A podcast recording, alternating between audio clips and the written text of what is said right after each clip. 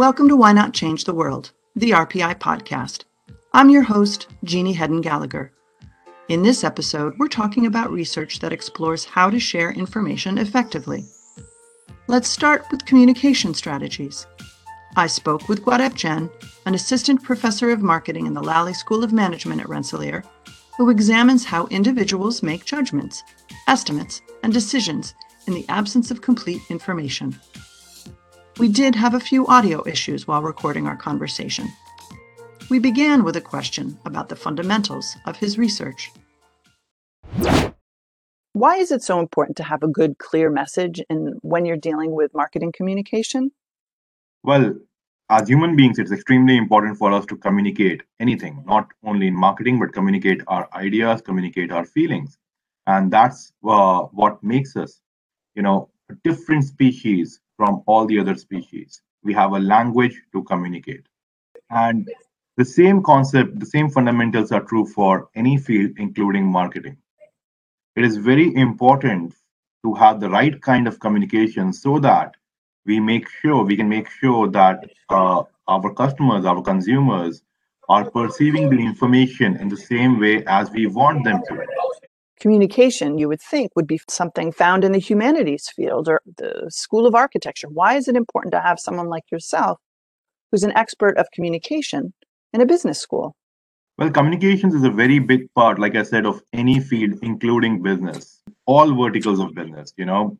We look at earnings call from different companies and the and the, the stock price uh, becomes extremely volatile goes up or goes down in an irrational way depending on the communication message. Uh, in the field of supply chain, the inventory management will go haywire if there's not proper communication. In human resource, you know, you need to uh, lead your workforce using the right kinds of communication. Communication is a very important part of all the fields of business, including marketing, and you need to have the right kind of communication, not only in advertisement, but every aspect of uh, marketing. So, your research. Let's shift into talking about your research and specifics now. It seems to break down some of the elements of messaging, like delivery methods and specific words and time spent in decision making. Let's talk about that. Let's talk about round numbers a little bit. Um, why are so why are numbers themselves so important? So basically, numbers are important to communication messages because you know uh, very few messages are complete without the use of numbers. The use of numbers is ubiquitous in communication. If I have to convey an idea, if I have to convey any information to you, knowingly or unknowingly, I will be using numbers in my communication. And how these numbers actually impact the perceptions of the listener, how this how these numbers actually impact the judgments, the attitudes, and the decisions of the listener is core uh, to my research area. So, for instance, you know, if I tell you that this particular beef that you are buying is 20% lean, or this particular beef you are buying is 80% fat, it's exactly the same thing. Something 20, something being 20% lean is the same as being 80% fat. Um, and on the in the same vein, what if I make those numbers specific? I don't use round numbers. What if I say that you know this particular beef is 19.86% fat or 81.26% uh, you know lean mm-hmm. will that make a difference? So how do how do numbers actually make a difference in consumers judgment and decision making? Uh, that is extremely core to the field of marketing communications.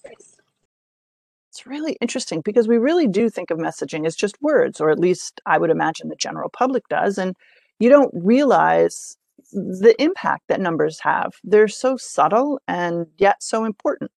What did your research find? So the interesting aspect of this research is, you know, as a marketing manager, I may have a choice of, you know, positioning my beef as 80% lean. Or I may be very, very, you know, uh, I might be uh, leaning towards positioning it at 81. 24% lean because I just got the information from other team in my company that our lean our beef is actually 81.24% lean. So we should position it as more lean. But my research shows that you know what, it might be detrimental to the company for, uh, to use specific numbers because what happens is although 81.24% lean beef is objectively leaner than 80% lean beef. But when consumers look at this information in isolation, 81.24% lean, they compare it because it's an unusual number in communication, isn't it? It's an unusual number. So when we think, when we look at something unusual, we try to make sense of it. And while trying to make sense of it, consumers compare it with an ideal uh, beef. Now, what is an ideal beef? An ideal beef does not exist. It's 100% lean beef. But that is the first thing that comes to consumers' mind when they are trying to make sense of this weird number. And 81.24, however good it is, it is definitely inferior to the ideal 100% lean beef. Mm. And this kind of comparison to the ideal decreases the consumer's attitudes towards the beef. You have other recent research into different areas of decision making. Can you tell me a little bit about that? Absolutely. So basically, that uh, particular field of research is about disfluency. So fluency simply means the ease of processing any kind of information. You know, sometimes we read some things that are extremely easy to process. Sometimes we read things that are extremely difficult to process, and so that kind of difficulty can be due to many things. It can be just because you know the writer used many many difficult words, or the font was not very clear to be read. The background color was too close to the uh, font color. There can be many, many reasons because of which we can find it hard to process some information. The ease of processing in the information is fluency. The opposite of, that, that is the difficulty in processing the information, is disfluency. In my research, I show that sometimes, at times, it is actually better uh, for marketeers to use disfluent information to make the information disfluent for the consumers. And in, in what context? Whenever people are trying to make a decision, if people are trying to make a decision based on the information that they're reading, and if you make that information a bit hard to read, later on, when they are actually thinking about their decision, they will think, oh, I actually spent a lot of time in making that decision. Well, uh, truly they did not spend a lot of time in making the decision. They spent a lot of time in processing the information. Mm. but consumers don't remember that. They misattribute this time spent due to disfluency to the decision making. And what happens then? When we expend a lot of effort and time into a decision we like and back our decision. So this is what i showed in that research that in certain contexts when you make the information disfluent after a time delay consumers are more likely to back their decision that they had made while processing the disfluent information. So, why should people care? Why should the general public care about the message that they're receiving? I mean, let me just play devil's advocate and just say, like, an ad is an ad is an ad, right? Well, we are all consumers of various kind of information, not only, uh, you know, marketing information we are communicated about different kinds of ideas from all around the world you know. Different political parties uh, try to communicate their ideologies to us. Different religions try to communicate their ideologies to us. And yes different companies try to take our money and sell all kinds of products and services to us. It is very important for us as consumers to understand all these concepts that the marketeers might be using so that we can actually you know we can avoid falling prey to all these tricks and make an informed decision that increases our payoff the most not the organization's payoff not the marketeer's payoff but our payoff. So yes uh, i would always say that you know what i am not the person who tries to say that you know marketing is a bad thing. We should not help marketeers with our tools but whatever tools and strategies I come up with, they can be used by the marketeers. It's a tool, anybody can use it. But these can be used by the consumers as well in order to make more informed decisions. Once information is shared, it needs to be processed by the recipient. For insights on how that works or doesn't, I spoke with Ian Chadd, a behavioral and experimental economist in the School of Humanities, Arts, and Social Sciences, whose research focuses on the relevance of irrelevant information in decision making. So, the question that we're asking in this research project is Does the availability of irrelevant information make you a, better or a worse decision maker? If you have to make a decision, you have to process a lot of information about the different actions that you can take as part of that decision, right? And based on your preferences, the things that you care about, some of the information that is available to you to process is going to be relevant for that decision, um, and some of that information is not going to be relevant. A canonical example of this would be um, shopping around for health insurance through your employer's marketplace or through a government marketplace or, or what have you. Um, you're going to see a lot of different health insurance plans um, some of those plans you can select. Maybe you can see all of the information about those plans, but you can't select them, maybe because of your status in the company, how many years you've been working there, um, if you're working for the government, for example, um, which government agency you're in, things like that. Those items that you can see all that information for, um, but that which you can't select, you can't actually choose those. We're going to call those unavailable options. But then in another dimension, you might see, for example, coverage for generic prescriptions and coverage for branded prescriptions. And for a lot of people, you never really opt for the branded pharmaceutical, oftentimes because it's more expensive. And so that information, even though it is conceptually it might be relevant to someone, it's not relevant to you because it's a service that you're never really going to engage with in that health insurance plan. So we're going to call those irrelevant attributes. And so in economics and decision theory, um, we have this kind of property that we refer to as free disposal, right? So if, if we're going to apply this terminology, this free disposal terminology to information, um, the idea is, if we kind of take this at face value, is that a rational human, a rational consumer, uh, should be able to see information and, and ignore it if they decide that it's irrelevant to them, right? Um, and what we're kind of testing in this project is whether or not that free disposal property exists in uh, many decision problems, right? So, so that's generally what we're looking at. You know, does the availability of this information that you should optimally ignore, uh, does it make you a better or a worse decision maker? So, so what did your research show? We find that it makes you a worse decision maker in general.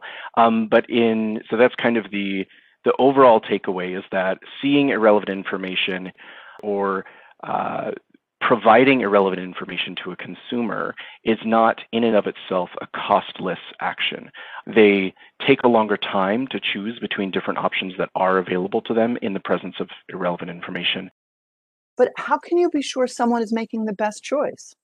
Because we're using um, a controlled laboratory setting to measure all of this, we're actually able to design the environment such that there is, say, a quote unquote objective best option and an objective worst option. Whereas if we were to look at, say, data in the real world, we wouldn't be able to do that, right? Because preferences are going to be idiosyncratic and unique to each individual, and we can't directly observe those preferences, right? Um, and so what we find is that so people are less likely to choose the best option for them. And then, even conditional on not choosing the best option, they choose worse ranked options, right? So, even in a world where no one is ever finding the best option, just maybe because these decision problems are just much too difficult, still seeing irrelevant information makes you choose maybe a third or fourth highest option rather than a second highest option, say. Um, so, in general, we see that people are worse at making decisions. Um, it, functions in sort of a unique way um, in our laboratory environment um, because as I mentioned before, we have these unavailable options and we have these irrelevant attributes. We think of these as two different dimensions of irrelevant information, you know, out of stock items that you might see on Amazon or characteristics of, say, for example, like a laptop that you just don't happen to care about, right? Um, those are, we think that those might work differently in terms of how the brain process in, processes information, and certainly in the real world, those are different features of you know being unavailable or different ways in which something information could be um, irrelevant, right? Um, but what we find is that there's roughly some symmetry between displaying irrelevant information in either one of these dimensions. So if we just add say unavailable options to a list of alternatives. This is like, you know, if we go from five health insurance plans that you can choose from to then showing you 15 health insurance plans, 10 of which you couldn't choose. Um, just doing that in one dimension doesn't seem to have any effect. So we're able to, as decision makers, at least within the bounds of our uh, experimental procedure, um, we're able to process irrelevant information up to a certain point, and it doesn't really affect us too terribly much. But the second we show our subjects irrelevant information in both dimensions, um, unavailable options, you know, more health insurance plans that you can't choose, and say coverage information that doesn't matter for you, the intersection of the two seems to have this uh, kind of uh, exacerbating effect, and seeing both sets both types of irrelevant information then makes you a worse decision maker. You choose the best option less frequently, you choose lower ranked options um, more frequently, that kind of thing. So, what are the ways that people who develop websites or other practitioners might put this research into action? I, you know, what, one implication of this might be that if I'm, say, a designer of these this kind of health insurance platform that that I've I've been kind of using as an example where I'm, I see all of these health insurance plans and and so on and so forth. And I'm thinking about adding one or two health insurance plans that I know a certain subset of people are just not going to be able they're not going to be eligible for. Um, I might think okay well I know that irrelevant information can make people worse at making decisions. Should I add these these unavailable options. So our results would say if you're adding relatively few in just one dimension, it's likely not going to have a huge negative effect. Um, same thing with if I were to add coverage information for all of the available plans, but you know only uh, uh, a few, say, additional characteristics or something like that. Um, but when I kind of start the process and ask myself, should I add, should I make all of this information available and make make consumers uh, force them to process all of that information, knowing that I have irrelevant information in all of these different dimensions at the same time, that's when we would start to be very concerned about how consumers might uh, be affected by the prevalence of the available information of that sort. Why study a concept like this in the field of economics? You know, a, a lot of people have this idea that economics is sort of the study of money, uh, the study of consumption, um, the study of finances, and things like that. Um, but one of the things that I think is unifying across economics um, as a social science is this idea of scarcity um, and uh, trying to investigate how people make decisions in an environment with with scarcity. Um, how should they make decisions? How do they make decisions? Things like that. Um, so when we kind of boil everything down to you know its its essence. We think about these kind of you know canonical examples of what economics is, supply and demand, and things like that, right? These are all kind of the aggregate result of individual agents optimizing in their own lives. The study of individual decision making, um, what uh, can affect individual decision making, what can make it more optimal or less optimal, um, that's all sort of within the realm of economics. So we discussed earlier why your research is important to practitioners. How does it impact, you know, the general public? So one of the huge benefits of uh, technology is the availability of information um, to consumers who historically may not have had the same access to that information. And so much of that information is relevant. Um, knowing about the availability of uh, different goods, um, the availability of different career paths, uh, of different, say, locations to live or how to live your life. Those are all really important things. Um, but the information, in some sense, um, is a bit of a double edged sword.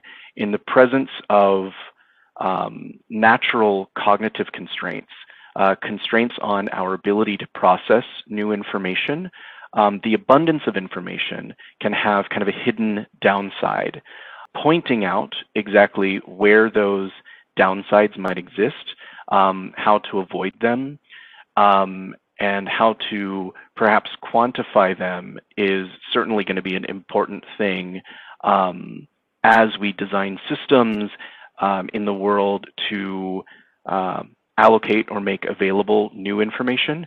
And as we, as individual people, um, navigate a world with an abundance of information that may or may not be relevant to us.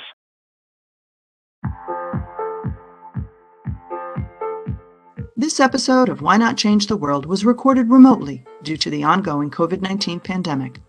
Please take a moment to rate the podcast on whatever app you're on. And if you'd like to learn more about what's happening at Rensselaer, visit rpi.edu. Thanks for listening.